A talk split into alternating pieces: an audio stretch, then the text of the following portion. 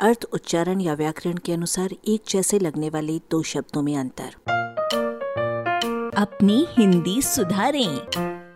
खट्टा और खट्टाश। अब ये तो कहते हैं कि मामला खटाई में पड़ गया, पर ये कभी नहीं कहते कि मामला मिठाई में पड़ गया। इसी प्रकार, आपके दांत मीठे कभी नहीं होते, खट्टे कई बार हो जाते हैं। ऐसे ही आपके मन के बारे में भी कहा जाता है कि वो मीठा नहीं हुआ करता, पर खट्टा जब चाहे तब हो जाता है। हिंदी में खट्टा, फारसी में तुर्श का मतलब यद्यपि खटास से युक्त है, पर ये शब्द कटु से विकसित माना जाता है। जो पहले खट्ट बना, फिर खट्टा। एक और कड़वा और कड़वा का विकास कटु से नहीं, कटुक से हुआ है।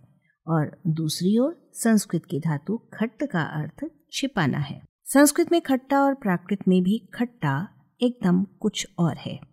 वहाँ उसका अर्थ चारपाई है, अर्थात संस्कृत प्राकृत का खट्टा हिंदी में खाट, यानी चाहना, अर्थ वाली खट धातु से निर्मित और संस्कृत में खटवा और खटिया से जुड़ा हुआ है। ये आकार की लघुता के हिसाब से खटोला और खटोली की ओर बढ़ गया है।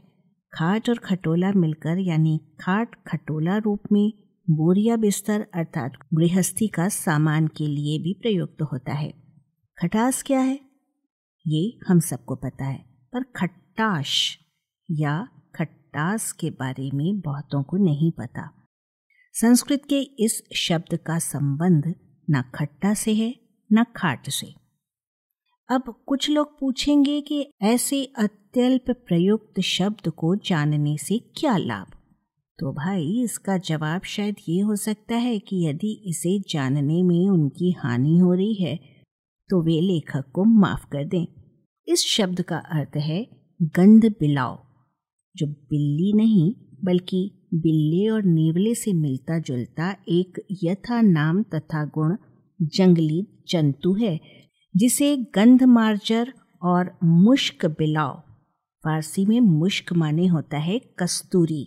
ये भी कहते हैं, इस शब्द की जड़ में कुछ देर पहले बताए छिपाना अर्थ वाली खट्ट धातु है, चाहना अर्थ वाली खट्ट धातु नहीं। छिपा नहीं है कि खट्टाश अपने अंग विशेष में गंध छिपाए रहता है। आलेख, भाषाविद डॉक्टर रमेश चंद्र मेहरोत्रा, वाचक स्वर संज्ञा टंडन। अरबा की प्रस्तुति।